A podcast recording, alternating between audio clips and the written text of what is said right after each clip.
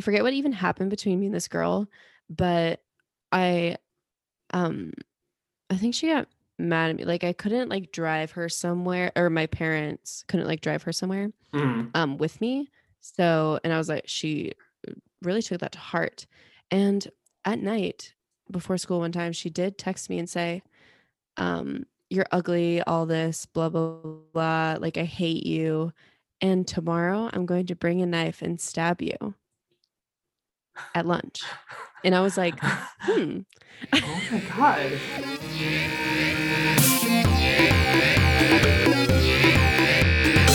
Manic Pixie. jump scare. Hosted by Quinn Murphy. And Becca Hobart. Hi. We're, We're Quinn. Quinn. And, we're we're Becca. Becca. And welcome to Manic Pixie Jump Scare, a podcast where we talk openly about our shared delusions Passions. and, And love for for each each other.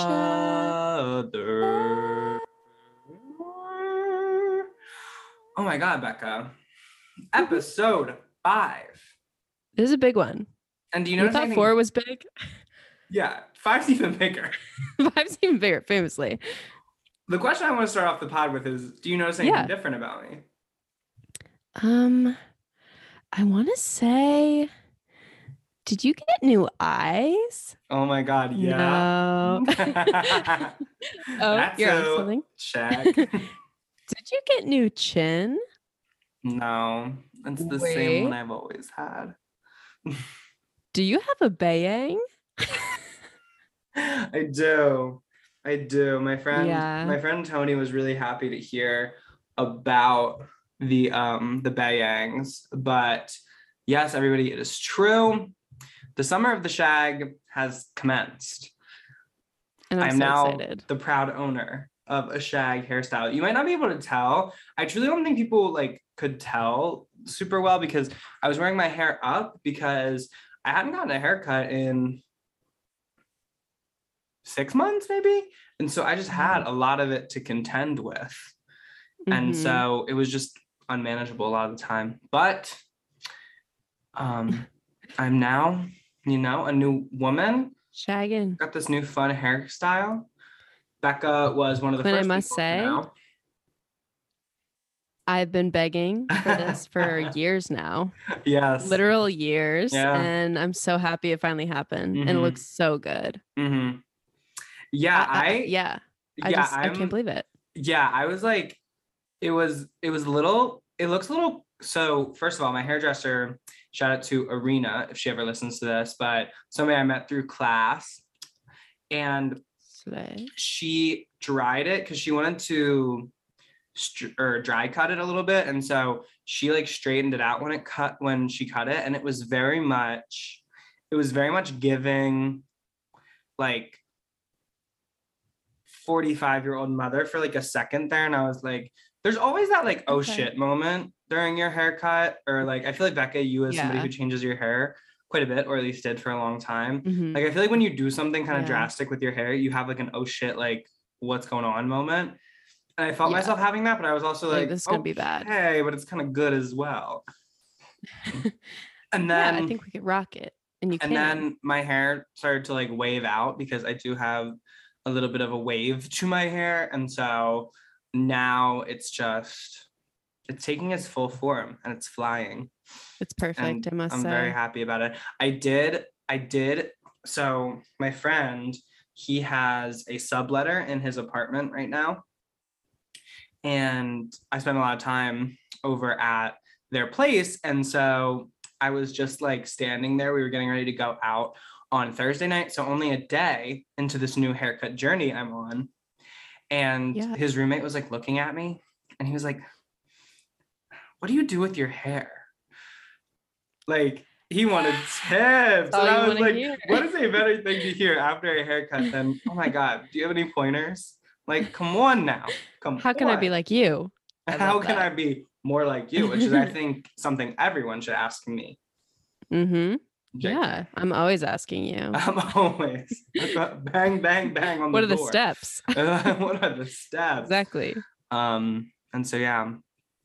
I love it. It looks so fresh. that has been a big part of my past week. Becca, Mhm. what has been going on in your life?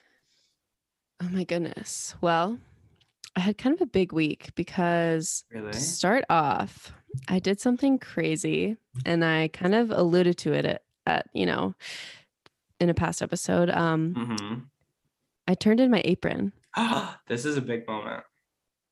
Yeah. Before Beyonce even released, what's the new song called? Break it up. Wait. Break Your Soul, Break My Soul. Break your soul. My Break Soul. my soul. Before Sorry, Beyonce, even released Break My Soul, in which Big Freedia has an interlude where she's like, quit your job, quit your trade. Becca said, you know what? I'm actually, I'm actually already on it. I'm on the wave. I did that already. Yeah. I intuited that. Yeah. So I'm good. Said, But said, I know something is coming. I could tell. But also I betrayed that in that I start my new job tomorrow. Schwerd. Schwerd. Yes, but it had to it had to happen. They so didn't I say no don't get a new job. Yeah, no. That was never they never said They that. never said. and I never said that. Yeah, no.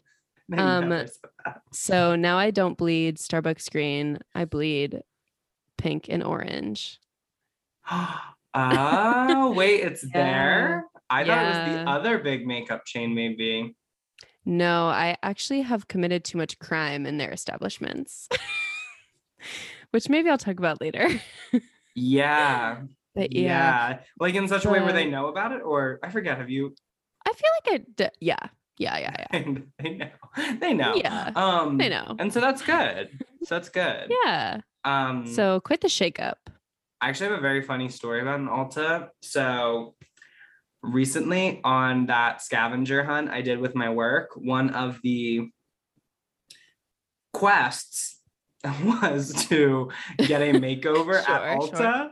Um, and so we went into this Oh God. and we were like, hi, where do you do your makeovers? And she was like, actually, we're not doing makeovers right now because of COVID. But mama, I was not about to miss out on like 50 points or whatever. And so I said, Yeah. okay, so can we do a little scene study? this poor woman in Ulta. And she was like, sure, I guess. And so I just fully sat down for like 20 seconds and pretended to be like, okay, so what would we do? What would your recommendations be? And she was like, oh, what do you do with your skin? And I was like, I put on SPF and then I'm out the door. That that's basically what I do with my skin every day. Yeah. Step one, And step then I, then we were like, thank you. it was so weird. so did you get the you got the points? I assume so. Yeah. All right. Fair We- enough. Fair we enough. We did get second to last place in the scavenger hunt, but you know, it's the friends you make along the way, Yeah. really. And so yeah, And I've always said that. and I've always said that. Yeah. Last week also was kind of crazy because Quinn, me and you saw each other and we haven't talked about that yet. I know, I know. So for the first time since we launched this little creative endeavor, shall we say, Becca and Mhm, I actually mhm, saw each other mhm. in the flesh. We were able to be in physical space with one another. We are going to try to shoot a live episode, but then, fun fact, I saw a play the night that Becca was coming to town. I went downtown Pittsburgh. I was like, oh, let me go have a night in the theater. And then, boom, three hour play. and it always they always do that to you. And I should have known when And there was no runtime listed in the program. Yeah. I could not find a runtime anywhere for this play, and I was like, I should have known it was gonna be. It was gonna be. It's gonna be three. long. It's gonna be Yeah. pushing four. No, literally. Uh, no, because like I left three. at. So the play started at seven. I left my house at six because I was taking the bus down to the theater, mhm. and so I started the journey at six. Did not get back to like my neighborhood until eleven. So it was fully like a five-hour experience. Oh my god. It was amazing what traded for the like, world, but Ugh, but as a theater maker, if you're gonna make a three hour play, just let me know. just let me know Because then I can know, prepare girl. myself. No, Because like I will play my bathroom breaks around that. You know? Yeah, Like, ooh. yeah, and I wasn't. I didn't get too disinterested because something about me, I don't love long. I love concise. I love short. Mhm. I am a firm believer of nothing should be longer than ninety minutes. As, 90 as minute movies, theater 90 minute goes. plays. Mhm, I tight. so agree with that. It's amazing. No intermission. I love 90 minutes, no intermission. Don't stop the action. Please don't stop the music, as Rihanna once do so bravely said. And Please, dear God. yeah, but I will say, I did not get disinterested at any point. I was very interested, which is interesting because the plot is not super. I saw Two Trains Running by August Wilson. Ever heard of him? And mhm. um, there's not like a super kind of like involved or like long plot. It's just a lot of like watching people exist Yeah. and talk about things. But it was done in an interesting way, in a way where I didn't get bored for three hours. So like I wasn't That like is other than the fact yeah. that my bestie Becca was in town and I had to get back to see her. Yeah, but you did. You made it. And Yeah. I was basically in the dark at my apartment because there's no Wi Fi and like n- no really lights. it was very Um, dark. It's kind of barren there because Mhm. like we're in the process of moving out fully. Um, so you came and entertained me, Mhm. and it was what needed to happen. Yeah, you and your friend Lauren. Oh yeah, Lauren. Uh-huh. Lauren was there. And Becca, you also discovered something about me that I didn't know you didn't know. Is it that you love Survivor? It is that I love Survivor. I I think I really d- just didn't understand how uh, like how fundamental it was in your life. oh, oh, it's a big like a thing in my Big life. Big part of your life. It is a big part Yeah. of my life.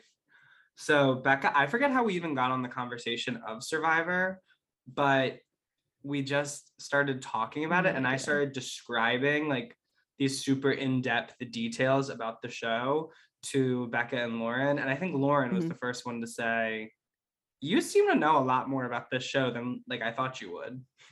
Yeah, Lauren was like, "Wait, you know so much about this show. You must like really like the show." And you're like, and I'm like, "Oh yeah, I've seen like every season." I've seen I've seen all Which 40 seasons, many of them multiple crazy. times. Yeah. It's So, so interesting. So Beck and I are, uh, despite being, you know, best to have a podcast together, we're still very much learning things about each other And it's so beautiful every day. We unpeel every single day. that layer of the onion. But it was funny because I was like, because then we were talking about all these different reality shows, and then I was like, well, Becca, you'd like this season. You know, I was explaining to them the that, mechanics. Yeah. if I had to ma- if I had to Yeah. move board one out. And I'm like, and we also then like trained off into other reality shows and stuff. And Mhm. I actually watched this week for the first time in a long time after we talked about it, a Naked and Afraid episode oh wow. where actually it, so they were in the middle of the jungle this time and Mhm. the the male partner was actually a little person Oh. And and like the reaction of the woman upon meeting him she got scared oh no. and i was like oh my god they set him up for failure I like know. to scare her like that yeah and they did not get along those two That's tough. and Uh, That's i didn't stick around to see if they made it but Yeah, I did not stick around. yeah You said you said I'm out on this, But- honestly. I, I, it, it got too uncomfortable honestly Yeah. You felt you felt for the man who was just not like of something out of his control. Ultimately. but he was also mean he was very cruel towards her really? so it, there was so many elements of just there was a lot going on. I couldn't yeah. keep up. I couldn't keep up. I can see that being upsetting. I can I can totally see that being upsetting. Yeah, I don't for empathizing. I think it's I always think that show's interesting because as, you know, a dyed in the wool survivor fan, Mhm. I just cannot imagine them doing that for I mean, obviously they c- get compensated for being on the show as everyone who is on TV does get compensated. But the Mhm. fact that there is no prize money for completing Naked and Afraid is like confounding to me. it's it's truly crazy Mm-hmm. because the only thing that would make me stay in the woods for literally one day would be money. yeah. Like I am not I'm not a wilderness person like that. Mhm. Like I need to be getting paid actively. Yeah, and another thing that differentiates it from Survivor is that there's no strategy. Like you're just existing. Except for yeah, the strategy to stay alive Mhm. in like the toughest circumstance. Like the fact that they don't give you water. Yeah, You have to find that. you have to find. Them. Do they usually drop them off like where they look like they're in more like woodsy locations? It's usually well, it's different every time. Sometimes one time I saw one that was like just on a beach, like on a Uh-huh. random island, and they had to Mhm. like cross the entire island. But Mhm. usually they are in like some sort of marsh or jungle where there is like water around, but Mhm. it's like usually unsafe to drink because Mm, it's still and you need to find like moving water and then you also have to like distill it or like cleanse it with Yeah. fire. mhm. So you have to drink boiling hot water when you're super thirsty, which honestly would make me puke. I'm gonna be honest, it make me puke. Yeah, Survivor's always in a tropical environment, Mm. and I don't know if they can do this, but I would always love to see it in like a cold environment. Like if they put them in like the Canadian wilderness, like what would happen? And there's snow. Whoa. I think it's because it's I think it's because honestly it's much easier to die of like extreme cold than it is extreme warmth. I would say that, yeah. Like uh, cold is much more Naked and Afraid- inhospitable. You could not be cold. Yeah. Yeah. It's Oh yeah, because so they don't have any to clothes to protect themselves. No, famously. Have you have you also heard? naked fully. Have you also heard that when your body is experiencing hypothermia, it convinces you it's really hot? Yes, I've heard of the delusions of hypothermia. Yeah, you get really hot, and so you make yourself you try to make yourself even colder. Thus, Well, well, have you heard of those? Um, remember that weird thing that happened in the 1900s where, like, in somewhere in a on a Russian mountain, there was like, I look like a conspiracy theorist, but um, on a Russian mountain, they found like this old campsite with like a bunch of scientists who were like frozen and naked, all in different spots of like where they set up their tent. And there's so many theories to what happened, but it lit like their tent looked like it had been mauled apart, but there was like no like animal anything anywhere around. So they discovered, they think one theory is aliens. The second theory is that they all had hypothermia went actually insane, got themselves naked because they were so hot and like mauled each other. which is kind of hot now that you said Yeah. it like that. Um, yeah, I'm kind of, I'm a little happy for hi guys. Um, I'm a little turned on. Um, no, that does sound like something I need to like obsessively research after we get off this Zoom call. Yeah. Um, yeah. that's crazy. I love stuff like that. Do you know something else I me love? too. The idea of remote peoples.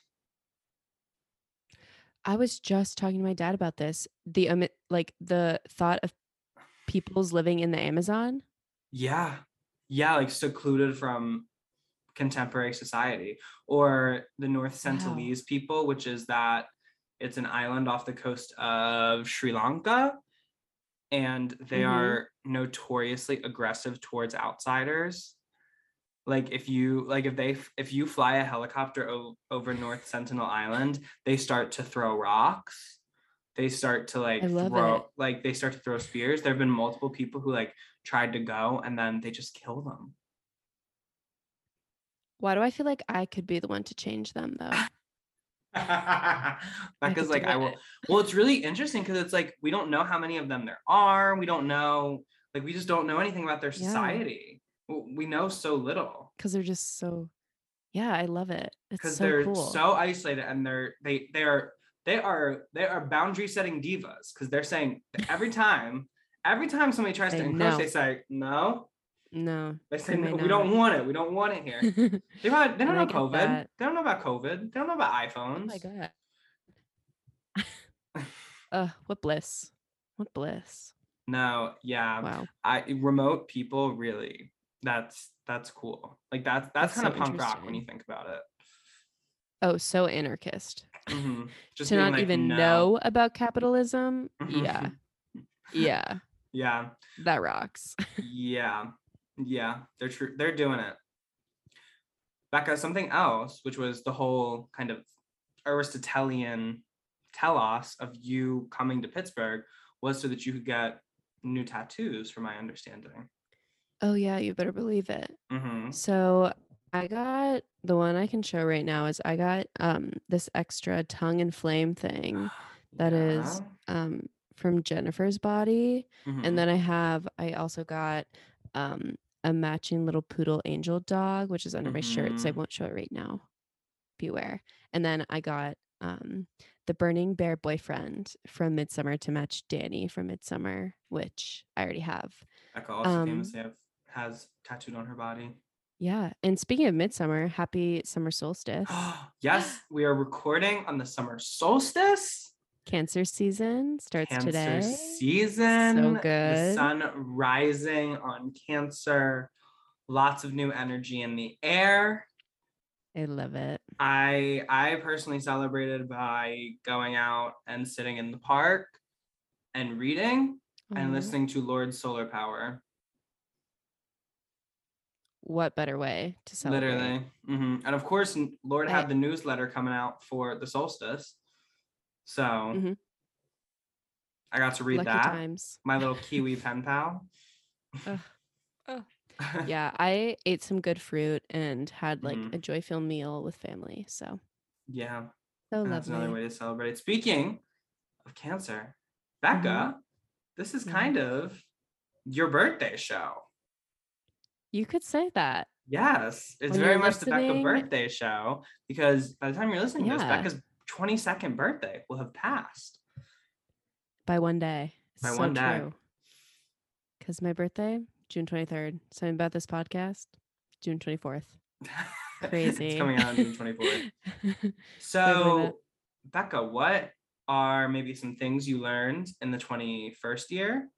What are things you're looking forward to in the 22nd year? Intentions you are taking into the 22nd year? What, what, how is this extra kind of loop around the earth, or excuse me, loop around the sun while you are on this earth? Around Um, the earth. True. what, what does this all mean to you? That is such a good question. Well, I think what I learned in my 21st year, which was such a roller coaster, it Mhm, was the best year. It also was the worst year in many ways. mhm. Um, is like, I just truly need to worry less about what's going on outside, if you know what I mean. Say that. Like, just worrying about other people and worrying about embarrassment is something I spend way too much time on even Mhm. today. yeah. Um, so I think like trying to actually heal myself is going to be my 22nd year goal Darn. and have more fun and create more balance in my life. Yes. Yes. Having fun is having fun is such a good goal. It's so good. I feel like Especially people like, don't talk about it enough. especially after coming out of like these times and still Mhm. being in like terrible times. Yeah. It's just we have to like refine the way that we're all going to like have any bit of normalcy. yes. So, I'm going to commit myself to that. We are realigning. And that was my main goal for like realigning. that was my main goal going into my final semester of college. I was like, school, whatever, all this stuff. hmm But my main thing, above all else, I want to have fun, especially because, you know, Yeah. our college experience was so much clouded by the pandemic, all that kind of stuff. But I just wanted to be like, okay, this last little bit, I'm just going to focus on having a good time with me and the girls. And to some extent, I did that. But it's also very hard because, as one of my professors said when I expressed that I was very stressed to her at like the end of the semester, she goes, there's no two weeks in your life that is like specifically more stressful than the last two weeks of college. You're telling me. And she was she I, Becca Yeah. got COVID, could did everything. Um, and I was like, wow, that's very affirming to me in this moment. Because I it's only up from here. yeah, so as we as Becca and I have talked about before, we saw Betty Who live one time, and then after that, I actually listened to Betty Who on the Las Culturistas podcast, um, and she told the story of how she dropped out of Berklee School of Music like five weeks before graduation or whatever because she got a record deal. And which is that was crazy. yeah, that was kind of earlier in the spring semester, and I was like, oh my god, who would drop out of high or not high school? Um, who would drop out of college with five weeks left? That's crazy. Just power through. And then it got down to like the three week, two week mark, and I was like, look, Betty Who might I have. see it. I see she it. She might have had a point. She might. She might have had several had points point. actually. I fear. Oh my god. And yeah, it's a stressful time in your life, but just know you'll get through it. Yes. And so yeah, But um but that's yeah. a really good goal going into the year, Becca. Thank you. But um also my smaller term goal like for my birthday is to Mhm. vlog again. Um Yeah. so hopefully when the podcast comes out that will still be viewable because last year's vlog went so well. yeah. Um and yeah, to celebrate I have a photo of me as my virtual background today. yeah i was trying to i was trying to segue because we didn't address it because you know a lot of changes in our lives Yeah. Becca has herself Yeah, so much going background. i have a new haircut. It's like everything's happening all at once. And Yeah, it's very cerebral. yes. So becca has a lovely picture of herself. You are not seeing double vision um for all my drinkers out there. Um you are Shout out, shout out. shout out to shout out to my girls who like a good cocktail. The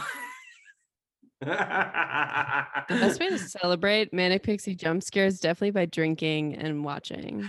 for our for our audio listeners, you just missed Becca um kind of trying to pose, and Becca does this thing where she she puts her eyebrow up in a very specific way, and it just makes me guffaw every time. Because I look very suspicious. Yeah, you're like, hmm, what is going on? Hmm. And I try to imitate it sometimes, and you, I've I've tried to imitate on several occasions, and you just stand there and laugh at me because it, it looks very funny, probably because I can't do it very well. Probably. Probably. You. um, and so yeah, that is why I was Yeah. laughing a little bit. Chuckling. Yes. Okay, Becca, I fear the ketchup might have just been caught up, Has been caught. and we do have a lot to dive into in our episode. So Very much so. it's weird because these are usually a rambly mess that I then have to kind of decipher after what is what is like good from what is bad. But Yeah. you know, I think this today- pretty smooth. yeah, pretty smooth. Maybe we're just, you know, becoming better Right. podcasters. The fifth episode, there's something about it. Could be. It Okay. could be. Okay. All right. And so we are going to Should throw to a little break, and then we are going to return and get into the topic of today's episode. Ooh.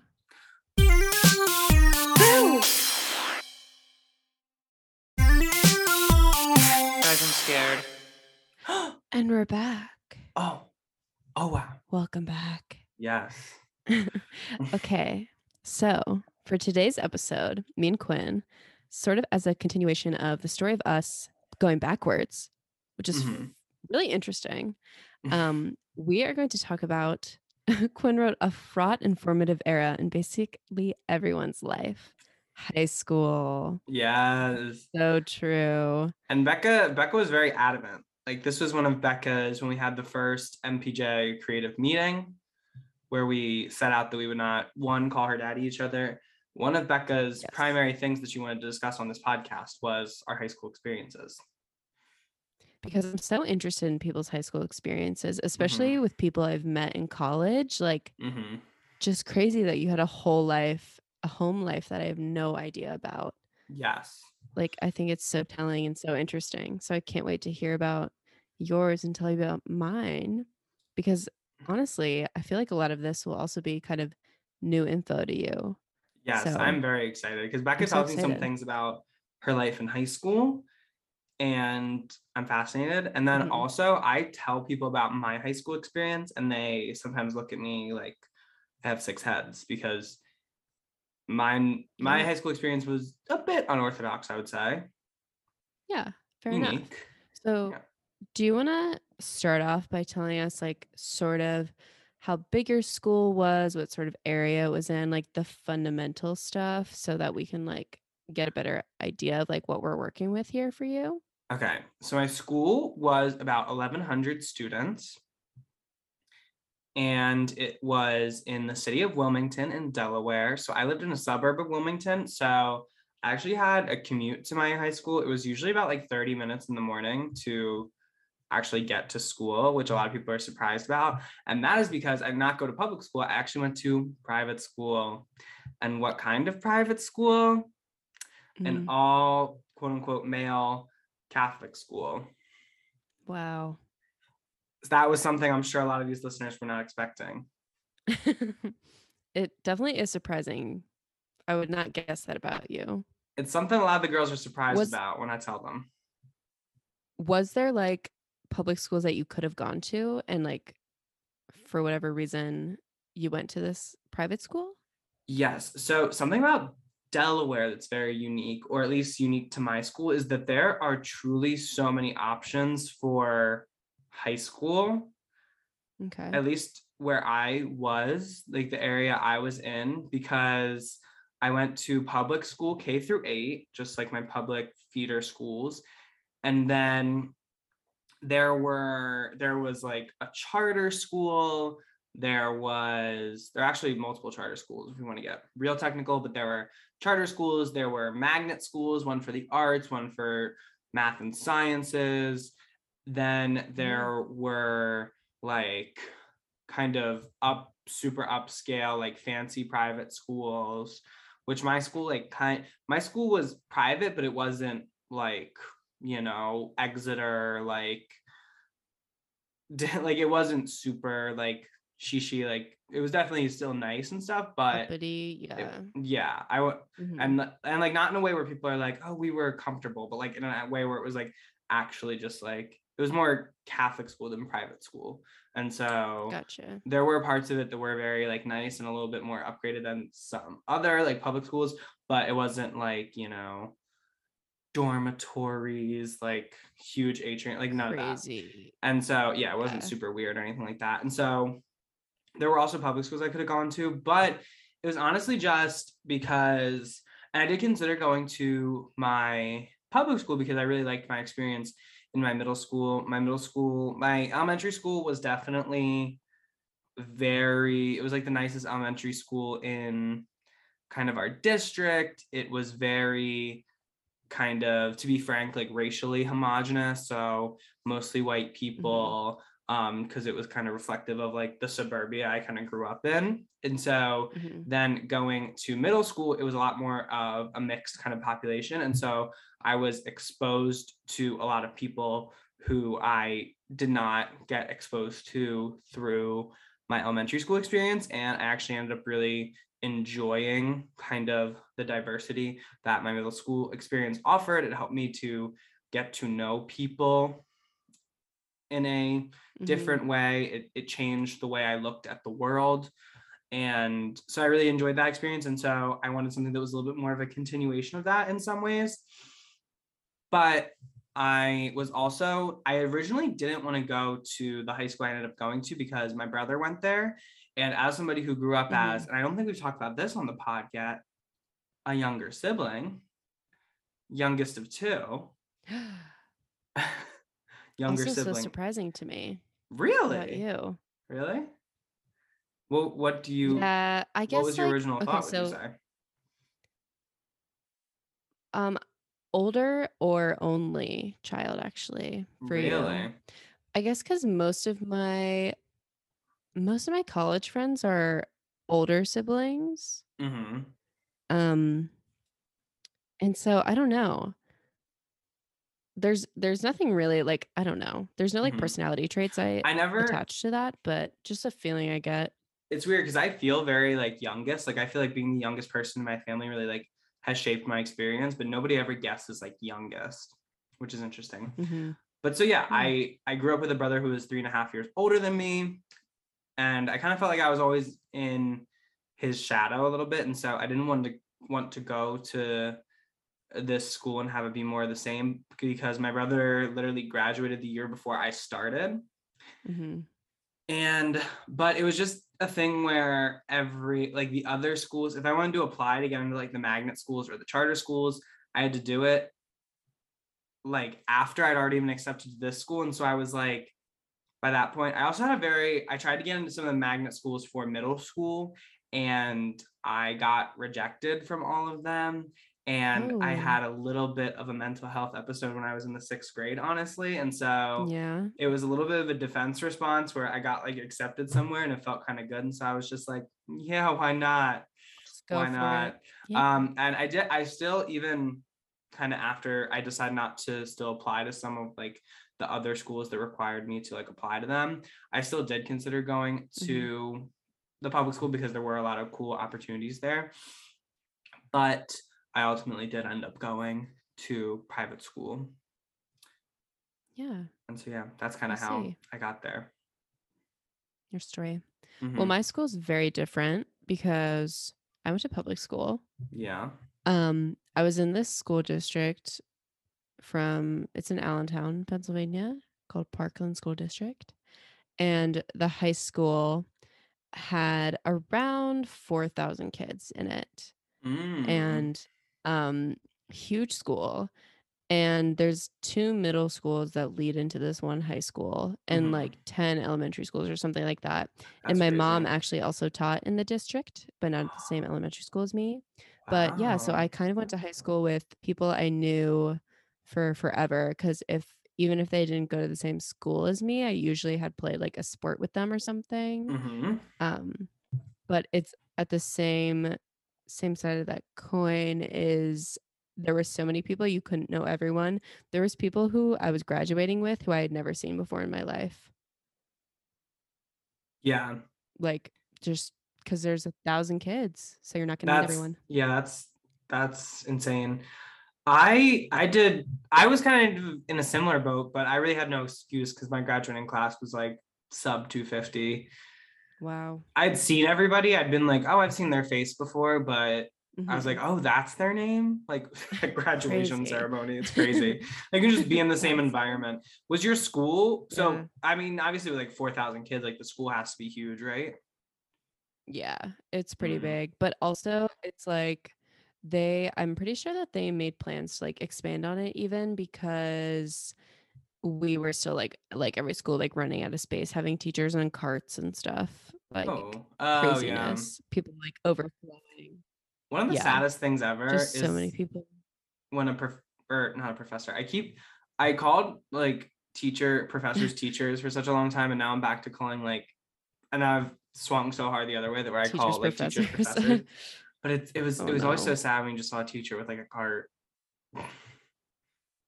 It's humiliating. and it's like there's nowhere to park that, babe. it's so sad. You don't got anywhere to take that home Yeah. to at the end of the day. What are you gonna do? It's like you have to ask another teacher, Where like, does it "Can I put- go? can I put my cart in your room? And then you have to wait for them to get there the your next room? morning. Yeah.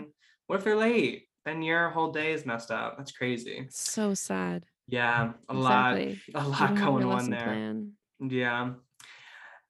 Yeah, So- very much. So then, Becca, where were you kind of as you entered high school? Take me back. Yeah. So it was 2014, which famously I stan. You stan. We all stan. We all 2014. stand. As an MPJ Um, listener, you we're like- signed a contract saying you would stand. Yes. So think about that. Mhm. But yeah, so eighth grade was honestly like one of the best years of my life. And I stand Mhm. by that. I had so much fun.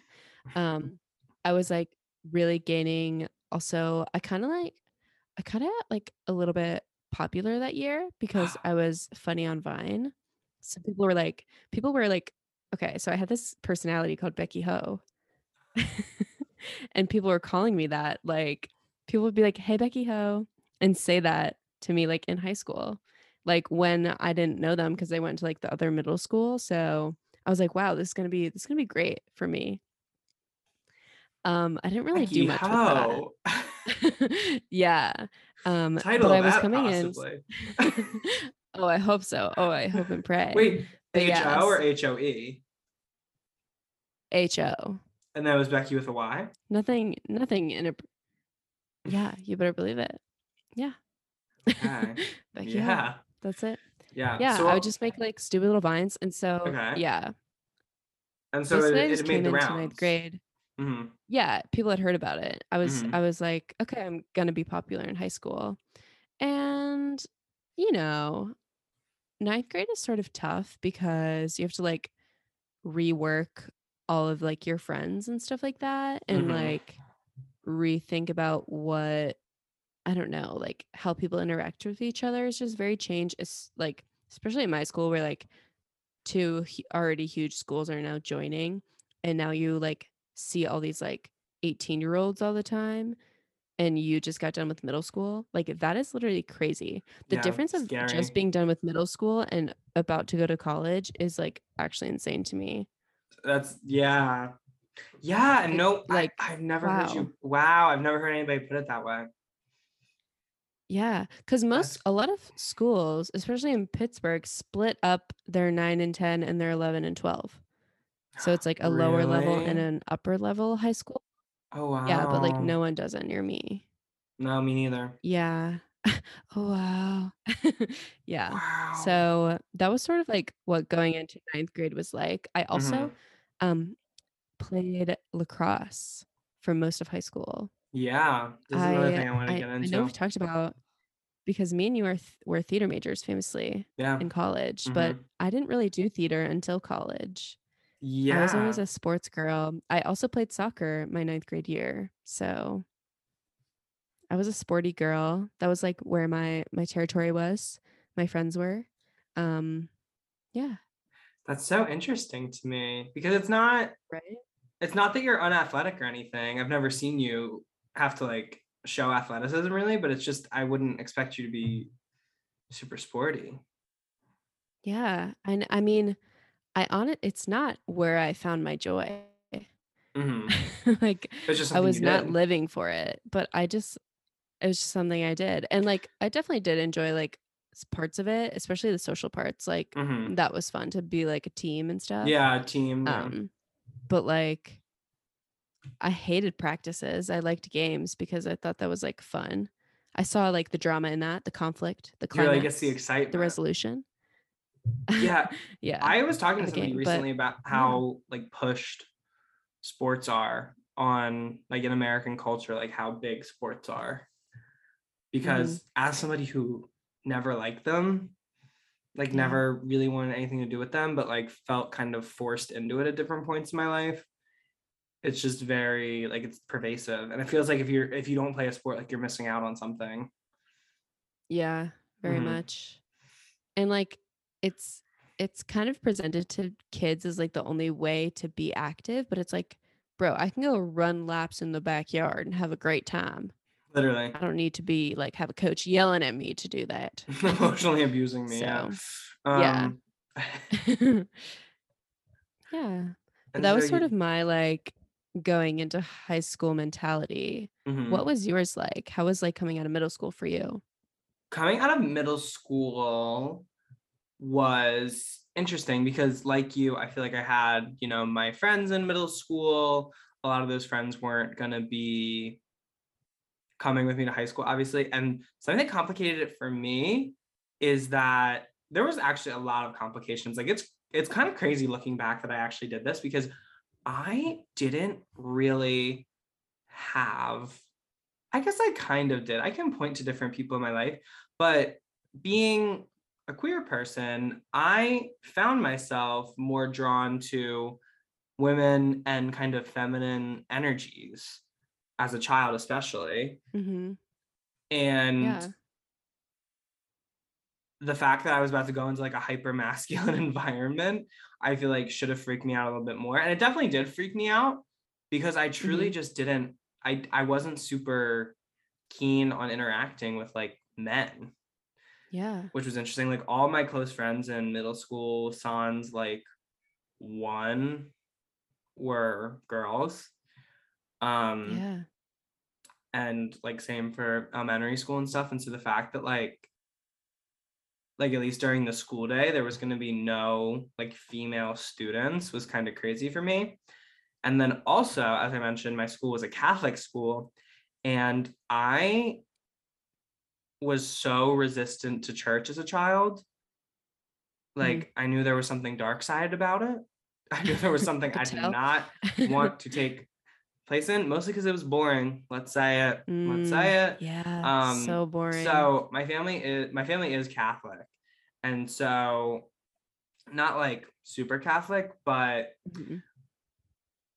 we did go to church as a child as or during my childhood and one of Mm-hmm. my favorite pictures now that i'm older is the day of my brother's first holy communion it's my family like my mom my dad and my brother all like posing on this front porch of our steps or no on the excuse me on the front steps of our house and they're all smiling. Okay. it's like oh it's a day to celebrate. Me as like a four year old or whatever crying. Like i i like i could not Yeah. even muster a smile for the picture. And it's like you think if that Oh, was the picture that got printed it was the best one. Like the terror in the other photos, I can't imagine. no literally like i was like like i yeah and so i I, I hated going to church as a kid. I remember not because like I, I obviously didn't understand what was going on. I just thought it was boring. hmm and now that i'm older it was also i was young at the time but it's when the whole sex scandal and the catholic church was just starting Mm. to unfold and so my mother was also kind of like huh maybe i don't want to be sending my children to like sunday school. Um Yeah, maybe. and so like we would go to church on holidays sometimes but I, still i was not like i didn't enjoy it. I didn't get the ceremony quite yet. I didn't understand all of it and so hmm i was also kind of i remember being more skeptical of like because you had to take like religion classes. Like that was like a big part of the curriculum. Like you would like same as like history and you know english like you went to religion class every day and Which is so crazy. yeah. And so that was something I also remember being very apprehensive about. And it was just very, Mhm. obviously coming from public school, which is completely secular, like Mhm. it, it was a weird thing to think about, even. Yeah. And like, because get this, we prayed before every class.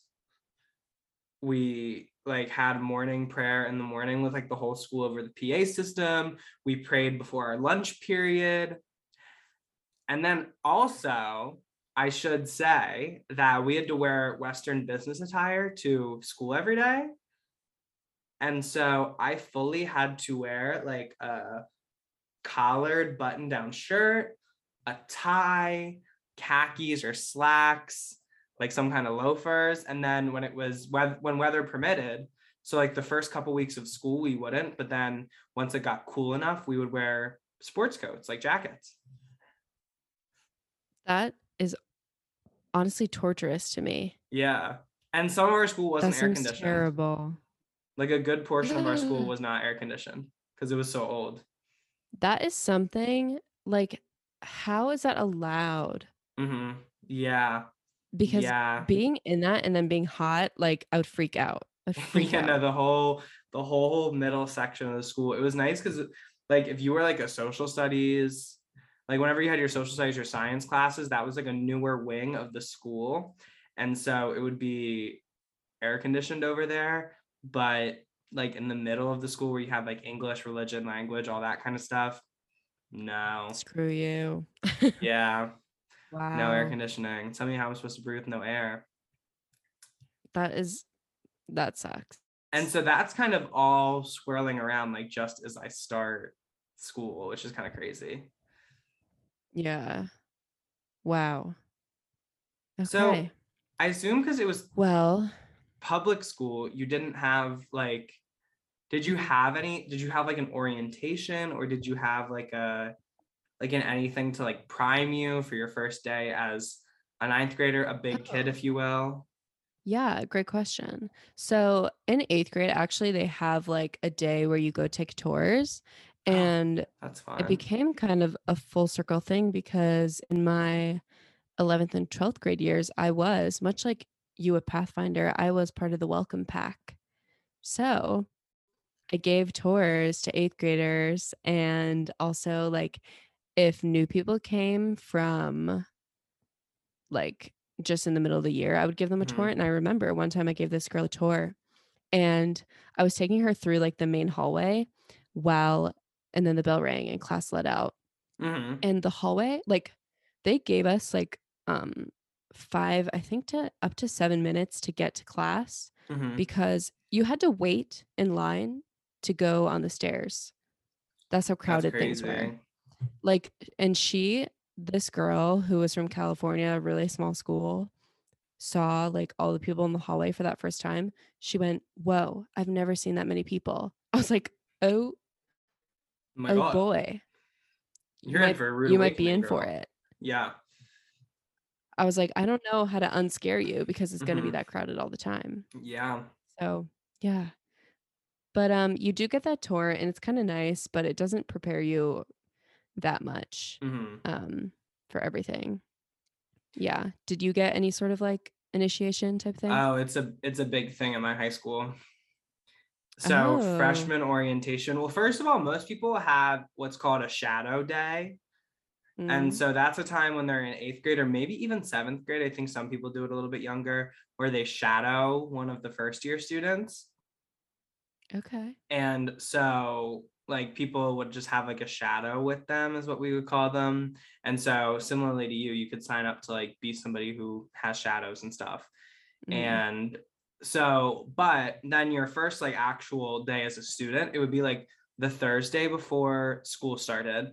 It was freshman orientation. And you would come, your whole class was there, and it was like an all day thing, like literally like 8 a.m. in the morning to 8 p.m. at night. And Oh my God. just do a bunch of different things. Like we started the day with an address from the principal and the president of our school. And then we took our pictures for like our IDs um, because we did have student IDs that got us like in and out of the building and stuff. We got sorted because my school, much like Um. Harry Potter, did have houses. what? Yeah, we had we had eight different houses. I, I- I don't even know like why.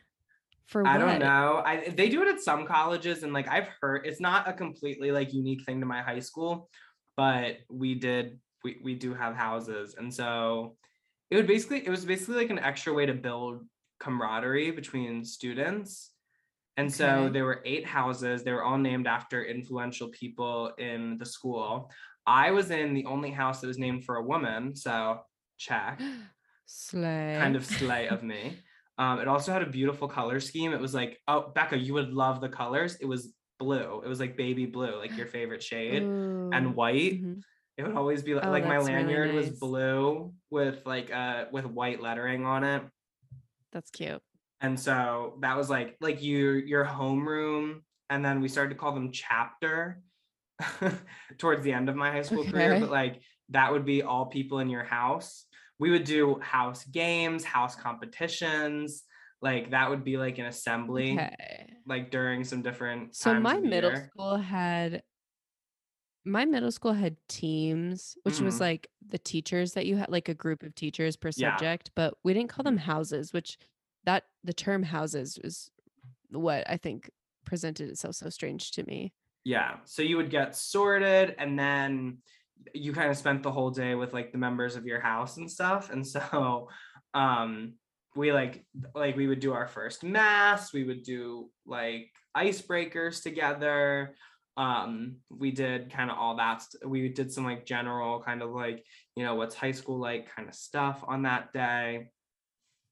Um and then it kind of ended in the house games and we played the house game. And the first day, I felt like a little bit of a celebrity for multiple reasons. Because, first of all, one of the events was tug of war. And we had this huge rope. And it wasn't just like pulling, there was also an aspect where somebody, there were loops at the end of the rope. And so somebody put the loop over their head and like had it like around their waist and they just pulled like they just ran the opposite way and that was part of like the tugging Oh my god. yeah and so i was That's elected fun. to be the anchor of my house's um tug of war rope. And so basically like we were doing it i put it on and i just start running. First of all it's a sharp pain like down like right around my waist but i'm like i'm just like going because i'm like pumped up Got at that point. And then i'm like and then suddenly we've won. And it's like okay work. And then they're like okay well now we have the next do. round because there were eight houses and so you faced off against one and It's it a was like tournament. yeah, it's like a tournament type thing. And I'm like, what? We have to do it again? And yes, you did. We did. I did it three times, and we did win all three. So Oh my god. yeah, I felt like Amazing. a I I'm so felt like a big you. deal. And then at the end of the day, one representative from each house would like come up and give a speech. And I got elected to do it for, or I might have volunteered to do it for my house. And so I basically got up there. I blacked out for like a good five minutes. I cannot tell you what I talked about. However, everyone who was there that day will tell you it's one of the funniest things they've ever seen. Just whatever you said. Perhaps if we get my mother on the phone, I remember she um she On always talks about it. It like went down in like history as like a thing that like I did and like people would ref people referenced it for my entire high school career. Like to the point where it's my it's my junior year. I come back for school my junior year, which is 2 years later, and the dean of students comes up to me and says, "Yeah, nobody beat your speech this year, don't worry." And I was like something I wasn't thinking about, but thank you wow. Making yeah, an impact. but yeah it was it. uh, people just yeah people really loved it people loved me and the feeling was mutual um Wow. And so after after that freshman orientation day i was feeling like a little bit of a baller which was nice because obviously as i expressed there were some there were some things that were a little stacked against me when it came Sure. to acclimating to this new environment i was in. So it was very nice to have that first day to kind of get my bearings a little bit. And so yeah. Well, so I guess like because there's so much that happens in high school, hmm I kind of just want to touch on like the crazy points through each year, starting Mhm. off at ninth grade, which we've set up so well for our listeners about what Mhm. sort of mental state and physical state we were in in our Mhm. environments. Um, so I know I can start with some stuff from ninth grade. uh-huh which is something that happened just sort of right off the bat of me entering into ninth grade was and this says a lot about the people i was going to school with um is i walk into school one day with my friend at the time and she said did you hear the news? And i said well no. And i literally just pulled up google. She didn't have to tell me anything or what to type because it was the first thing recommended. A girl in the grade below us had actually murdered her mom the night before and was going to prison. And my friend goes, Yeah, she lives really close laugh." to me. No, like, no, like, rest in peace, mama. Rest in peace, oh mama. Oh my god. But like, I literally. I know. No, I know. And I'm sorry to say this to all of you because like you have to now know about this, but I had to know about it. And it was crazy. Oh, I was God. like, wow. So what yeah. And I was like, I'm I've been in high school for like less than a few months and this is happening. Um, but basically like what happened was she had a a boyfriend that was like very much older than her and like obviously manipulating her Oh, and her and the boyfriend drove the mom's car into like a body of water basically with her in it i i presume which is literally crazy I'm about to crash into the water. to the water gonna take you with me um yeah so that that event obviously inspired Charli XCX to write That's crash um yeah. so- mhm. Thanks for the work that you did. Also in ninth grade, it was sort of a violent year for me because the other significant event that I wanted to talk about here um, was that I also had another friend who I was close with in eighth grade. And this experience with this person sort of shaped um, my my trepidation towards people because hmm I did consider her to be one of my closest friends. Um, until one day, something happened like at lunch, which like high school lunch, like what a time. Because Yeah. my lunch period, there was four different lunch periods. So like Yeah. You were kind of with friends and also with randos that were like in your period. It, you just had to like make it work. My school had Um, three. okay, okay, slay. Wait, Um, so did your girl, can I ask yeah. before we go on, did your high did your cafeteria have like hmm sections? No, you could sit wherever you wanted. Really? It was It was like just a big circle. it was kind of an unofficial rule at my high school, but like you couldn't really violate it. But there was a freshman like section of our lunchroom. Oh, interesting. It was like a form of hazing. Like it was like the lightest form of hazing possible, but like you Right. had if you were a freshman, you had to sit Had to at sit the high top section. tables. Interesting. And No, then it's once just you sort were of like, older, you could just sit wherever you want. But yeah. No, you could like sit wherever you wanted and then but like after a week of the lunch, like that was where you sat. Like and if you mm, moved, people would that would be that would be bad. like, what Um are you doing? but anyway, I forget what happened. I forget what even happened between me and this girl, but I um I think she got mad at me. Like I couldn't like drive her somewhere or my parents couldn't like drive her somewhere Mm, um with me. So and I was like she really took that to heart.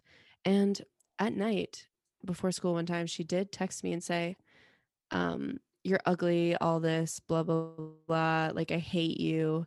And tomorrow I'm going to bring a knife and stab you at lunch. And I was like, hmm. oh my god. so I'm like, wow, yeah. I'm like, oh my God, I honestly, I honestly don't know what to do about that. That's So I like, should I tell someone? It was bad. And I was like, I don't, I think I should just like go to school and act like it's normal and maybe I'll just like avoid it. And so I did. I went to school as normal. I didn't tell, I didn't say a thing. And you know what? She comes up to me at lunch and I was like, okay, okay, I'm ready. And she goes, can we talk? And I don't know why I walked with her into a private area. Talk about this knife in your abdomen. no, literally. I but I did. I walked with her to a private oh my area god. and and she said, "I'm really sorry for what I said yesterday." Okay. She didn't stab me. She just apologized and I said, "Okay." And then I I kind of kept her keep your enemies close and your friends closer. Wait, keep your friends close and your enemies closer. I was keeping her close. Thank you Not for giving me the time to switch that. Um Um, closer. But and then later in the year, she actually revealed to me a secret. And then she ended up getting expelled and pregnant within the year. two for one. Yeah. So Wow. that was that all happened in my ninth grade year. That's so was like wild. so much violence. Yeah. So those That's that my ninth grade year is very, very significant. Yeah, in crime. Mhm. Um, but yeah, h- how did your ninth year go? So my ninth grade year was very interesting. I don't remember a lot from the time, but I got involved hmm with theater right away because I'd been Okay. doing I like eighth grade is when I really started to do theater consistently.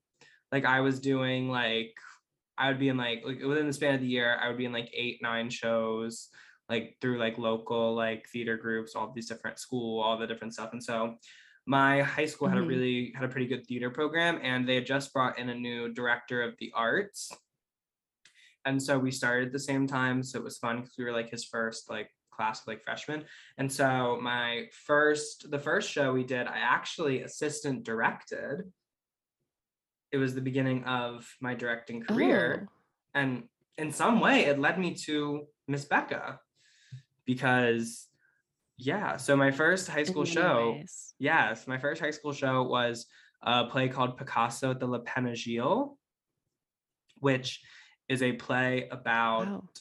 Um, Einstein and Picasso meeting in a bar that kind of evades the structure of time and space. Mhm. Um, and so yeah, so that was kind of my first foray into high school theater. It was a very weird play. It was not the play you'd usually see done at a high school, but that was kind of a theme for my high school's theater director because he was very much like into doing more experimental stuff with us rather than the stuff that like the parents would like the most, if that made sense. Yeah, that's kind of cool. Yes, Did you and- enjoy that? yeah it- yes and some it, it very much shaped who i am as like an artist Mhm. now because i feel like i'm always like there's that part of me that because of like my mentors and stuff i want to be different and i want to be doing something because i'm very much one of my artistic philosophies is like why say it if it's already been said and so Mhm. Also like if you can't do anything new with something then why do it and so like that's why sometimes like Yeah. like as somebody who grew up as like a musical theater kid, like I love Spring Awakening, but like something about me, I don't need to see it again at this point because like nobody can like do anything new with it really since like Deaf West's production, Right. obviously, um, which I also Yeah. did see my freshman year. Really cool. Because my high school Ooh. also offered um, American Sign Language as a quote unquote like foreign language. And so that is when I started my Yeah. um, ASL studies. So it's not something we've really talked about on the podcast before, but I am, Yeah. I would say fluent in ASL, um, American Sign Language. Mhm, For those of you who mhm. are not acquainted, I studied it all four years of high school, and then I got an ASL certificate at the University of Pittsburgh. And so yeah, Slay. that's that's something else that was kind of going on. That was a very new part of my life. Um, Mhm. what else did I want to talk about? Oh, so as for religious education, I actually did, I actually had a really cool religion teacher my first year. His name was Mr. Johnson. He was the only black teacher at my school at that time, which I think is worth Oh, mentioning. wow. Yeah, like in a school where there were at least like 50 Mhm. teachers on staff, there was one, one black teacher. And it is it is still it is not much better, especially because Mr. Johnson does not teach there anymore. Um, there are now more people in like administration and some other there are faculty members who are black. Um, and then like, not even like Mhm. black specifically, like of color. Like there were just very Yeah. it was like the entirety of the faculty and Just staff at my school was so white. Like not even like yeah. And so um just want to note that not that like Mr. Johnson being black like made anything like you know particularly like it has any bearing on the story really but just something just an interesting tidbit about my high school and so he was Yeah. this really cool like old guy and he was really funny and he like he like talked like this and Oh. he was just like Oh, how he- fun. he understood that he was a little bit of like a joke and like he understood and it he taught like the whole so our first our first year of religion was a class called CSI not crime scene investigation but Catholic Salesian Okay. identity Okay. and so Salesian refers to St. Francis de Sales, who was the patron saint of my school. And so CSI was that first year Okay. class. We all had iPads. It was an iPad school. So everybody had their own iPad. He said, no, no, baby. They go in the hotel. You're kidding. he called it the iPad hotel and it was like a series of cubbies. And so like you didn't use your iPad in his class. To put your iPad. yeah. Oh my Mhm. god. Yeah. And so like Did you like having the iPad? Uh, they were fine. I mean, I, I feel like it would have just been better if we just used laptops, but I don't know. I'm not a very big tablet girl. I'm not an iPad kid. Yeah, my school didn't have that when I Also- went, like any sort of electronic that they provided. Also, maybe because I was like literally, they would always tell like the newest class to get like the newest iPad, and I was like the year before the Apple Pencil. Oh, So, so I didn't like far less useful. Yes, yeah, that part. And so like when the when the freshmen Mhm. came in when I was a sophomore and they had a- all these Apple pencils, like the iPad Pros, like it made a lot more sense. But I was just stuck on my little like iPad Air 2, being like, yeah. And so, but I Fighting love away. Mr. Johnson's class. Mr. Johnson is still one of those educators that like sticks out in my mind, being like, he was truly amazing. And he hmm gave he was like in a way where like because I I I just had a different I was interested by like my whole Catholic education. I wouldn't say I just have a mind for philosophy and spirituality in a way that the way in which like the curriculum in my school was structured it was very interesting and there were a bunch of different times where I was really allowed to like get into like the theology of like Catholicism and understand it and it wasn't in a way where you had to like accept it obviously because my school was very respectful of like if you're not Catholic like you don't have to be Catholic to go there but like you do have to like hmm understand kind of what's going on. Classes. yeah, and get and like participate in like the ceremony of it all. But my school was pretty good about like not making it feel like weird. And so that was like my first oh my god like he so our- one of our first days of class he goes on this diatribe about what exactly but milk okay. he's he would always say Just everything about it. he would say he he thought milk our our culture's normalization of drinking cow's milk was a indication of our culture's consumerism because he would always say that's not meant for you that's meant for a 500 pound beast Okay. I kind of get that though. no, he showed it. He was kind of like I wish I like under I wish I could like because he was super cool like on economic issues as well. Like he was like definitely he was one of those people who was like down with it because he was like a he was like a legit theologian. We like figured it out kind of more as he like as we like got older, but he was like at one point super Mhm. like high up in like a university's like like he could have been like a legit moral theologian who are like the people who work at like universities and are coming up with like theology and stuff. Yeah. like yeah so he was really legit. He showed us like a michael moore documentary. It was called catholicism a love story or not not catholicism capitalism a love story um and so like he would he had all these like he would make all these like critiques of consumerism and stuff it was so it was rad and so yeah i loved him and you're like 14 trying to understand it. yeah and it's like i i don't all the way get how this all fits together but like Yeah. yeah and so But he was on. definitely he was definitely one of my educators at that school who like it was it's it's one of those people I always like the things where in life where you don't expect to enjoy it but it was always like and it was nice because like everybody like a lot of the students had him and so it was one of my icebreakers like my first couple weeks. And so like when I would mm-hmm. talk to new people I'd be like do you have Mr. Johnson? And they'd be like yes or no. And so if they said yes we could like commiserate and be like oh my goodness because like nobody had ever had a teacher like him. And that was something that kind of Right. all of us. And so that was really cool. So that was that was kind of some prevailing things but i like i stuck with theater throughout the year. I did all three shows. I did my first like devising experience because like our second show was like a completely devised show that we like wrote Ooh. ourselves. So it was my first experience doing something like that. And yeah, it was also nice because theater did, despite it being an all boys school theater, obviously, you know, your options are limited if you're going to do shows with only men in them. Mhm. So we would do them with like our sister schools. So I had Yeah. two sister schools that were all girls Catholic schools that were very close to our school.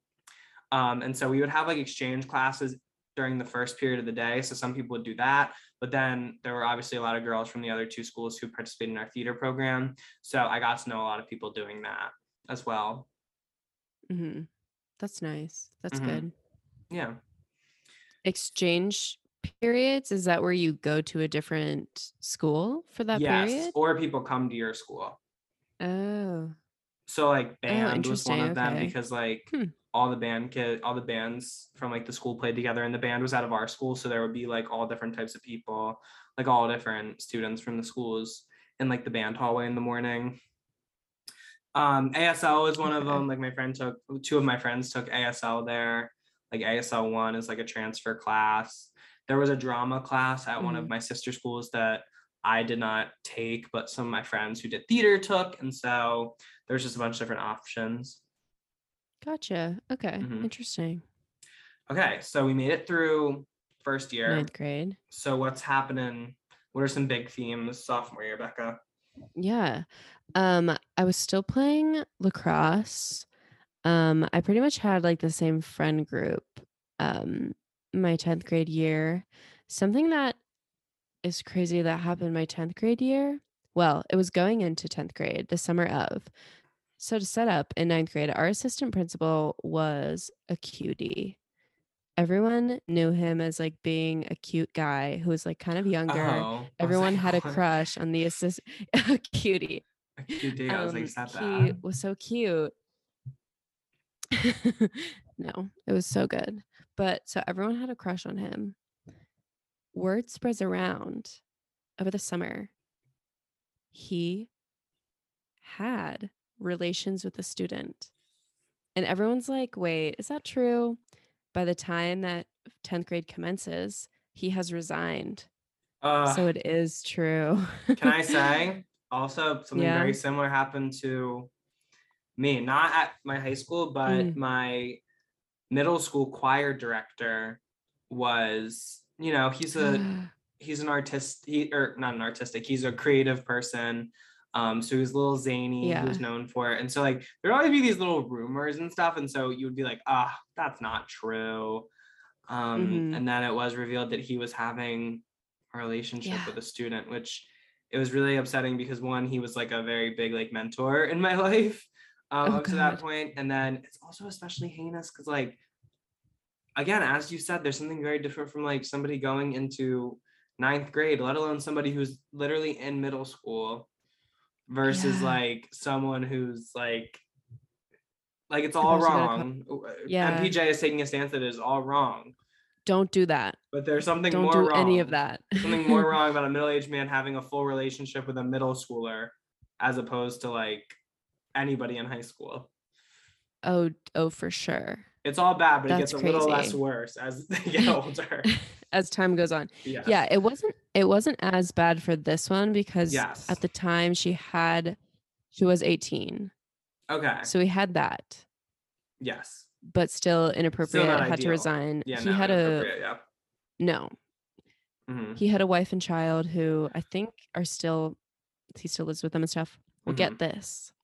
Later that year,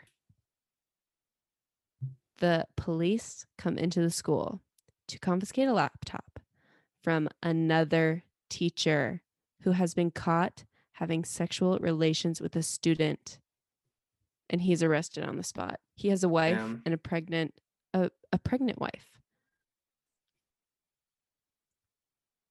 And you know how they caught him? It was okay, the the so he's the perpetrator. The victim, the victim's father also worked for the school, found text messages about this, and then sent the police after his friend because they were buddies. Ew. No, literally. It really be your friends. but like Oh. always no, but like twice in that short amount of time, I I was scared. Scandal it after was scandal after because scandal. you never knew Yeah. exactly. We were Oh. not no wins. Oh. Um. So yeah, I was sort of battling the the fact that I might be, you know, I might be prey in this yeah. in this economy. Um. So that was kind of tough. Mhm. I got contacts in 10th grade as well. Yeah, you did. so you I did. started not wearing my glasses. So you were That was big. That was big for me. Yeah, pretty much. Um yeah, I still played lacrosse. I stopped Mhm. soccer and I started um thinking about an interest in like um acting or whatever, but Mhm. I was I didn't do anything about it yet. But it was the thought was brewing. What was say. spurring that? Would you say? Um, I really I felt like in my friend group, I always was like the funny one or like the one Mhm. who I felt like, especially like with my lacrosse team, like I was like their little like stand up like jester person. So I was like, I love to perform, even Mhm. if just for 10 people. it is my joy. There can be ten so people and I was room. like, I think I could be like and that's all you need. um, but yeah, you only need 10 people in the room. Literally, that's all you need. That's a pretty good Um, audience. Yeah. How many people do you think listen Um, to this podcast? Joking. And we joking, thank you all. And we thank you all thank you. sincerely. I think you all one through 10. One Um, through ten. But yeah, so that was sort of my not much happened that year. It Mm-hmm. was it was also um that was 2015. So we're we're about to be in a dangerous time. But nothing's too crazy yet. Oh yeah, because we So, were yeah. in different years. Oh yeah, and this is a piece of the puzzle because I feel like I've been thinking Yeah. about this as Becca and I are the same age because we graduated college at the same time, but very different. no. Very so. Becca was a year ahead of me in school, so like a year, like as she's saying it, she was like a a grade level. yes. So I was like a year ahead of her, and so the current event, I forgot about the current events going on at the time. So hmm hmm So my sophomore year, one of the definitive things was that I had a very good friend um, who I ended up developing a crush on. Um, and so yeah, so like my closest friend, I forget when I realized it. So basically there was um this so first of all the italy trip i not so to make reference to mike's Mhm. mike one of becca and i's favorite people another person who Yes. I was surprised it's not on the stand list i thought about it a couple times but Because I think he'll Um, be a guest. we are manifesting Fully. um so i had much like mike's mike i also had an italy trip um and Mhm. so basically so i my school started doing this crazy thing when i was a freshman which i didn't talk about but they started aps like freshman year my freshman year and since i had done really well academically in middle school i was invited to like apply and so i had to write i remember for my essay i had to write an essay about like the what in my opinion were the two most important historical events like in human history oh wow, that's a lot of pressure. yeah Okay. and so i believe one what did was- you choose? One was the um the Fertile Crescent, so Mesopotamia, and like the beginning fair of enough. sedentary farming. Um, Yeah. and then the second one was World War II because I felt like every because like we had had the whole World War II era in my eighth grade year. Like we went to like the big field trip that year was like going to the Holocaust Museum in Washington D.C. So it was top of mind. It's also a very relevant historical event, not to take anything away from World War II as a time period. It has the girls hung up Sure. still, even. And so basically, so I started taking AP classes in the like social studies department. So I took my first AP my first year. I only took one. And then my second year, I feel like I took, oh yeah, because then we started this whole, I was also part of, my school did AP capstone and I was in the first cohort of that. And so that's basically Okay. two classes. I was also a huge overachiever in high school. Um, and I still am a little bit, but it was definitely surprising. more pronounced in high school because so AP seminar was two classes, AP or no, AP capstone, I should say. AP se- capstone was two classes, AP seminar and AP capstone.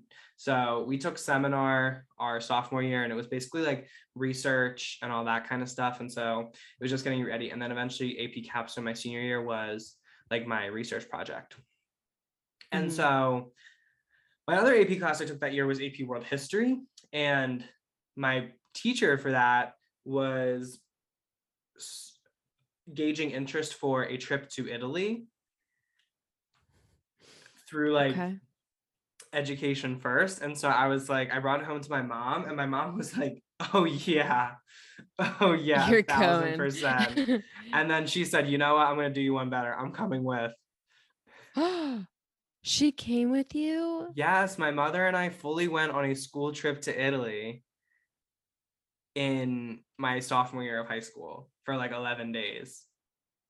That's amazing. Yeah, and so was she like like the like a guardian or just there were a lot of parents on the trip actually. A lot of understandably, like when you go in, when you're Oh. going to Italy, a lot of parents want to go.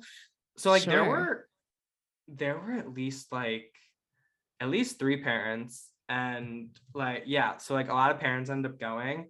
My mom was one of them. My mom was of course the favorite of like the actual faculty chaperones um because she kept Of things course. fun. She did end up she did this kid who was there were these older kids on the trip who didn't who weren't like in our world history class but they just needed people to like fill the trip and so Mhm. my teacher must have gone around and like gotten other people to join it but i believe they were juniors or seniors at the time one of them fully tricked my mom into buying a bottle of wine in italy for him tricked?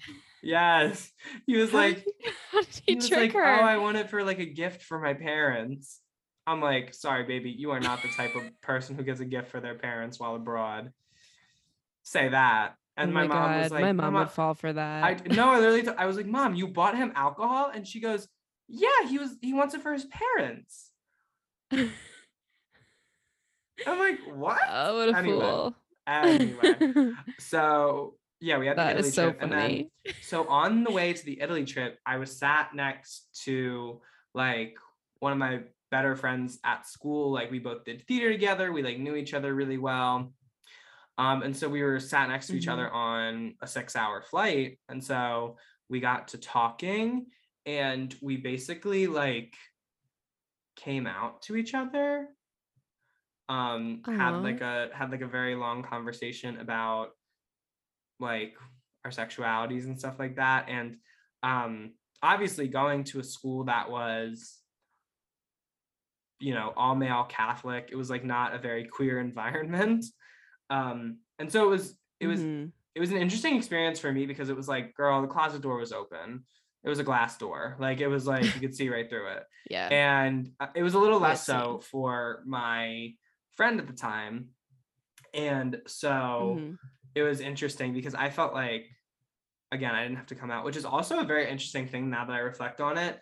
It's a very interesting experience being like the only like visibly queer person at your school. Yeah. It- It's like a very specific experience I had that I still kind of get like tinges of at different points because like like I was just like the only like kid even not even that I was like I'm gay but just like a little bit towards Mhm. the end of high school I was like a little bit like yeah but like especially during like the first couple years I was like not because I was like you know but again Did a lot of in a- people like confide in you? Yes. Yes. So like this was one of those instances, but So it was like like the we secret master. yes, because like we knew each other, and so it was like okay, yeah. And so hmm I was like the first person, this close friend of mine who I'm sitting next to on the plane to Italy ever came out to. And so we really Mhm. bonded over the course of that trip because like we roomed together in our first like um rooming assignment. We like basically spent the whole trip together. Um, and so by the time we got home, I was crushing really hard. Yeah. And so then, but uh, uh, back to like being the only queer person at school, like there were many experiences. One, I had this friend who, um, actually, I don't think I'm going to say that one because I know for a fact they've listened to the podcast. Okay. I.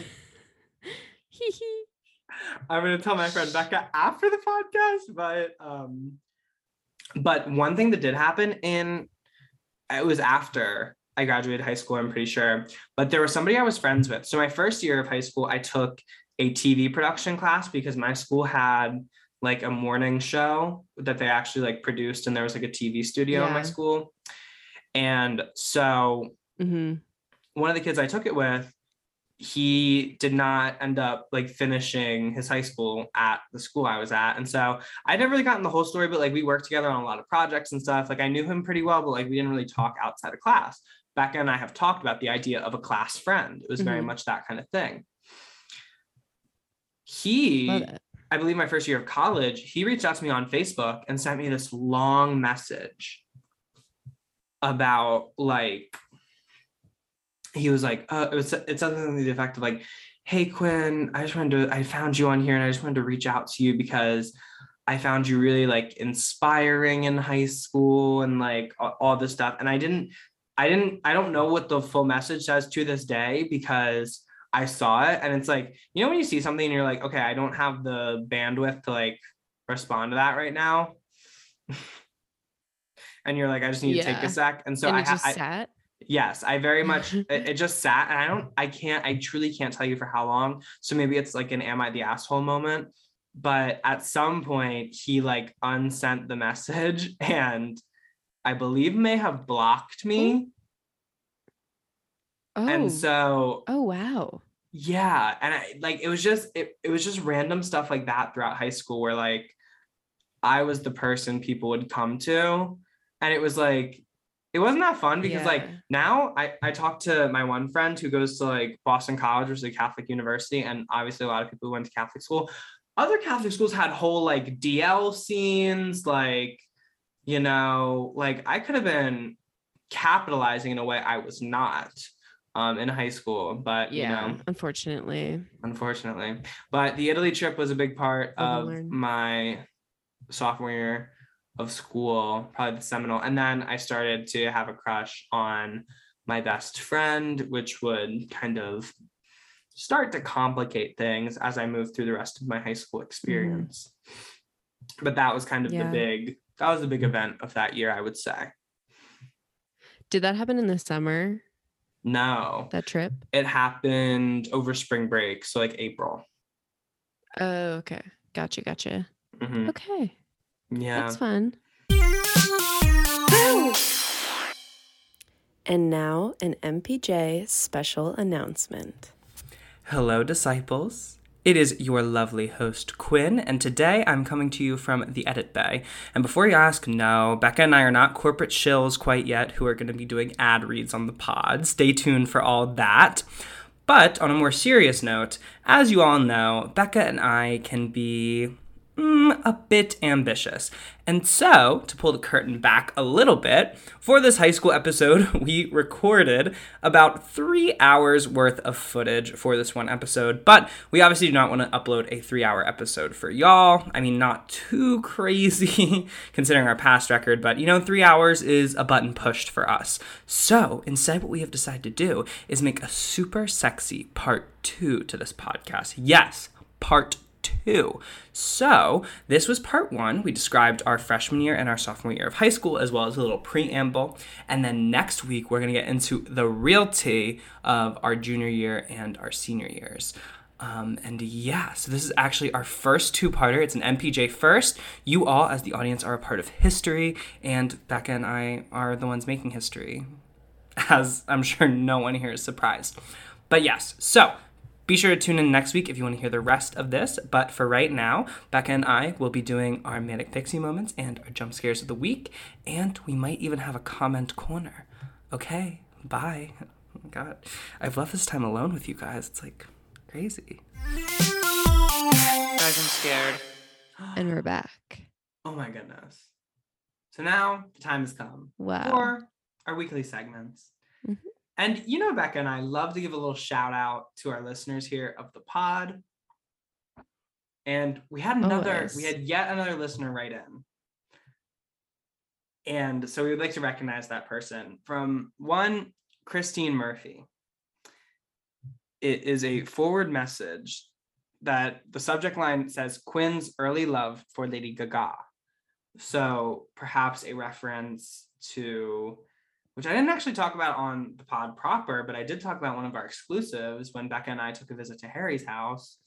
So if you haven't mm-hmm. seen that, baby, go to our YouTube. What are you doing? see what Becca and I think, see what Yeah. we, you know, are talking about. Check in. So this woman, Christine, sent us an email. This rando. It has a it has a face it has a link to a Facebook page to it. And it says, My friend Mike did show her this video sent from my iPhone. And so live on the pod, we're gonna open, we're gonna open the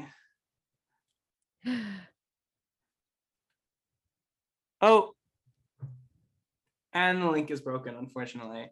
Um, so Christine, okay. thank you so much for writing in. And you know what? That maybe was really helpful. maybe we can try again. Maybe we can try again. Um, but you know, w- w- we will not be able to see evidence of my early love of Lady Gaga today. Yeah. So, without further ado, we also that was our comment corner for this week. Thanks for the comment. Thank you. If you want to be featured on an episode of Manic Pixie Jump Scare, it's so easy. You just have to email Manic Pixie Jump Scare at gmail.com, not Manic Pixie Jump Start. That was Christine's initial mistake because her forward message was sent to an email address, Manic Pixie Jump Start at gmail.com, which is not our email. So, no. Um, that might be But, someone's um, email. I don't know. I don't know if people are using those combination of words together, but people could also say the same thing about our podcast. Could be. So yeah, if you want to be we'll featured, get some random emails. if you want to be featured in a fu- future comment corner, please write in. Please write in. Please. Okay. Please. But um, we have now come to our other segments that we'd like to do. So we first have our jump scare of the week. So it is something that Becca and I have experienced in the past week that instilled a deep sense of fear in us, made us go, oh. Um, Eep. and so Becca, what was that moment for you this week? this was a big one. Mm-hmm. So, something that often scares me a lot is finances. Yeah, let's talk about it. And recently, and I told you this before, but recently I learned what a credit card is mm-hmm. and what it truly does Mm-hmm. and how maybe I might need one in the Mhm. future. Yeah. And that scared me so bad because that's a lot of power in a small piece of plastic. Yeah. And I'm I'm just terrified. Yeah. Mm-hmm. My very I'm good friend just got her first credit so card. that's that's pretty much it. I don't think anything can solve it or fix it. Mm-hmm. What's scaring you this week?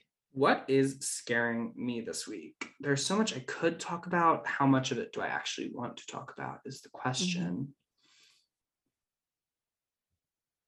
One really funny thing that did happen, which is kind of a jump scare, Mhm. is so me and my two friends went out to dinner on Friday night.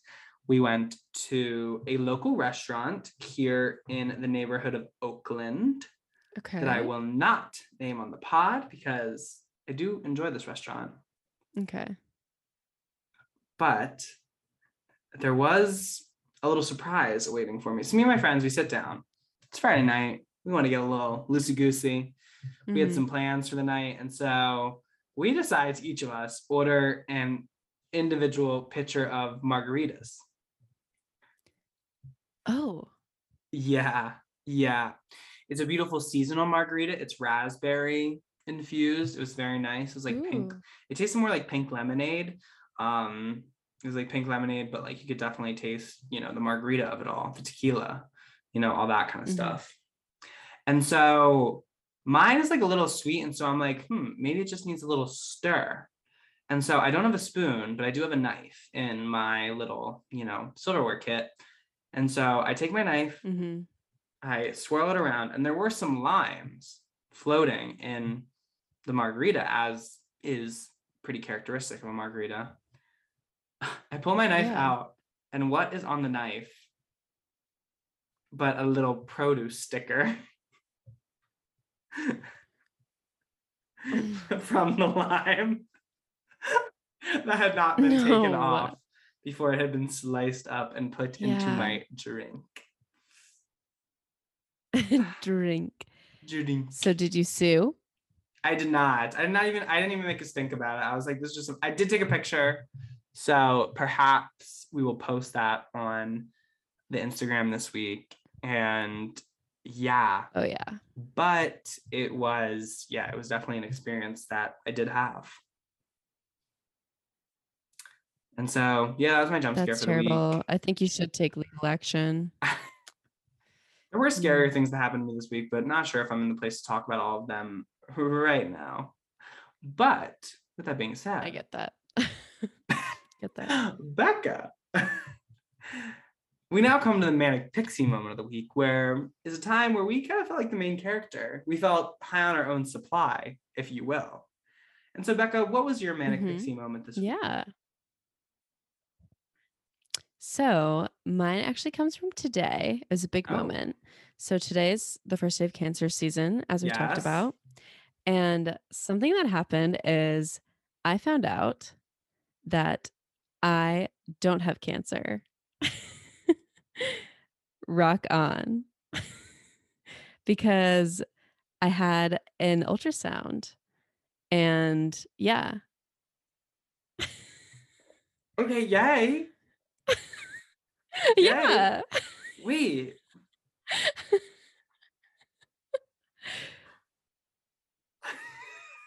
It's Wait, it wasn't okay. like it wasn't okay. Did they think you had it? Did it wasn't was like a big concern. No, Was there, no, like, not scare? like I just have a cyst. Okay. No, I just have a cyst. But they were it was just like a double check. Okay. Yeah. Oh, wow. Yeah, yeah. Oh wow. But I was like, how fitting. Sorry to throw you for a loop. Wow. Wow. Yeah. Wow. Wow. Yeah. Ooh. Yeah. Okay. Good. Good. We're we're happy Becca does not have cancer. So uh it's awesome. Becca is representing uh, for can all you the top that? cancers who don't have cancer. Yes. Um, I I have not had any miraculous health news like that this week. Um, but my manic Okay. pixie moment is, as I talked about, I did see a three-hour play recently, and on the way to the play, actually, I took public transportation because I was like, "Mm, you know what, I'm not going to drive down there because like. So part of it, part of the reason I went to the play is because it's part of the artist date, which I'm going to talk about the artist way again, guys. Um, but the artist date is a Mhm. part of the artist way. So each week you have to take yourself on an artist date. It's supposed to like help you unleash your creativity and stuff like that. And so basically, the artist date, I took myself at on to like the play as my artist date. And so to and from, I was like, hmm, let me just take the bus. Like it's economical, it's better for the environment. And so what did I do on the bus? Mhm. But read a book. so And- hot. It wasn't, it wasn't independently riding the bus. It wasn't independently reading a book because those are all things I've done. It's reading a book while riding the bus. I mean, Mhm. come on now. It's truly such a novel experience because it's something like if I had driven myself, I can't read. Mm-mm. Maybe my eyes got to be on the road. My hands have to be on the wheel. My hands have to be on the wheel. And like, I could have listened to music on the bus. Yeah, but I could also listen to music in my car.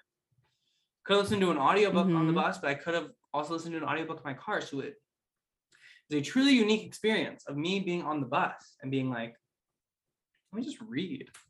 All the elements combined. Literally, yeah. Do you follow the Instagram account Hot Dudes Reading? no, I should though. You should. They're almost always on a bus or the subway. Oh my god, it's so nice. It's so nice. It's That so was- awesome. If we're gonna talk about the London trip, which I didn't talk about, I realized, but um, I Mhm. remember I was reading I was reading the book that Love Simon, the movie is based off of, and I like while we would be riding the tubes, everybody else would be like yelling and stuff and like talking, but I would just like read my book the whole time. Mhm.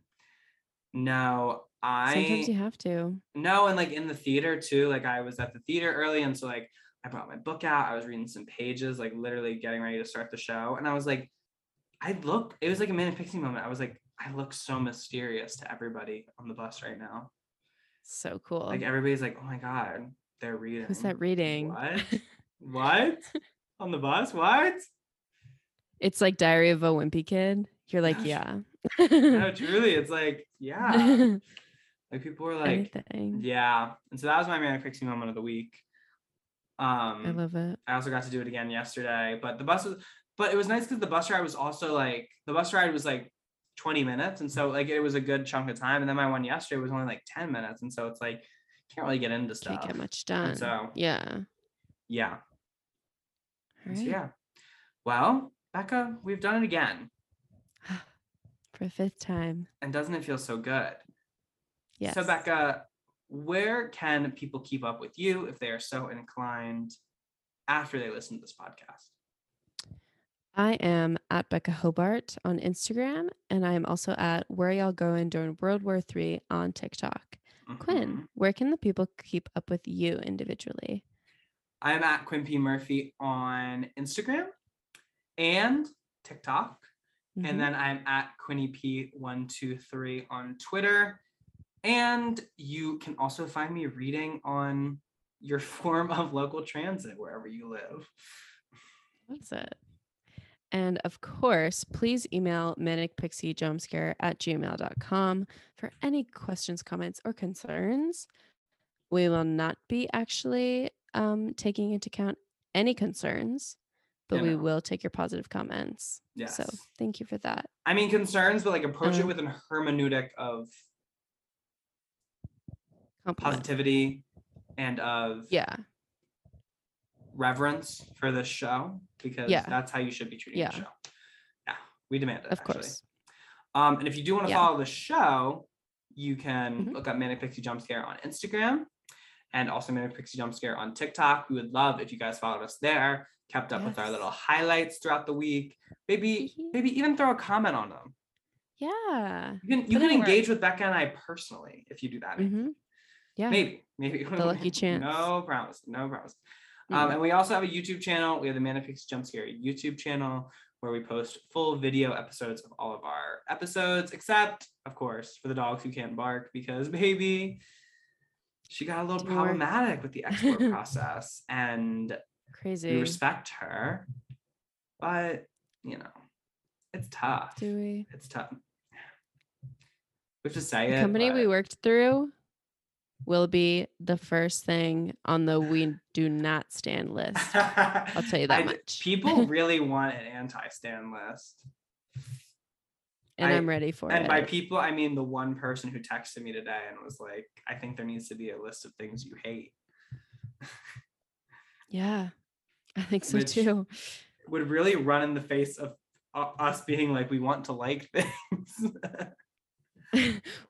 Maybe it'll be better because like once we get out all our hate, like we'll just be full yeah, of there'll like, just be more room like- for love. And it'll just Yeah, be like, guys, these are so. things we hate. We're Quinn. we're Quinn and, And we're, we're Becca. Becca. And thank you And Thank you for for listening. listening.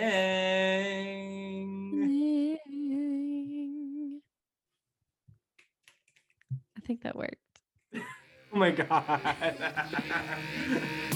Manic Pixie Jump Scare is hosted by Quinn Murphy. And Becca Hobart.